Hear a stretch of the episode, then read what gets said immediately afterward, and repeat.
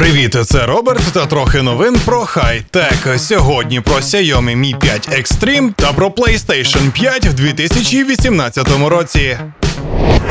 У лютому цього року на MWC 2016 Xiaomi представила потужний смарт Mi 5 на Snapdragon 820. Наразі у нього з'явилася більш продуктивна версія. В двох словах, простий Mi 5 це 5-дюймовий брусок з Full HD екраном, 3 або 4 гігабайтами оперативки, флеш-модулем на 32, 64 або 128 гігабайт, а також камерами на 4 та 16 мегапікселів і батареєю на 3000 мАч. На борту, як завжди, Android 6.0 Marshmallow з оболонкою MIUI 7.0. Прокачана версія Mi 5 під назвою Extreme характеризується розгоном ключових компонентів. Так, максимальна тактова частота обчислювальних ядер чіпа Snapdragon 820 збільшена на 19%, з 1.8 у простій до 2,15 ГГц у екстремальній. Частота графіки Adreno 530 також підвищена аж на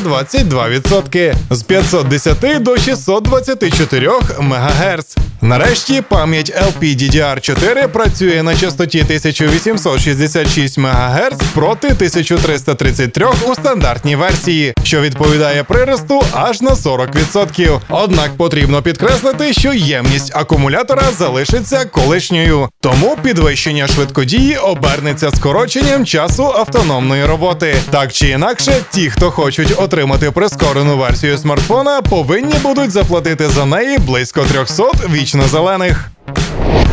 Аналітик Macquarie Securities Дем'ян Тонг впевнений, що Sony збирається скоротити життєвий цикл своїх консолей так само, як і Microsoft. Цей дядько вже колись досить точно передбачив вихід PlayStation 4 Pro і оновленої PS4, і вже вангує анонс наступної PlayStation в другій половині 2018 року. Якщо прогноз підтвердиться, PS5 вийде всього через 5 років після релізу PlayStation 4. Хоча раніше між поколіннями консолей був проміжок в 7-10 років. Чи справдиться пророцтво від знаменитого аналітика, побачимо у 2018 році.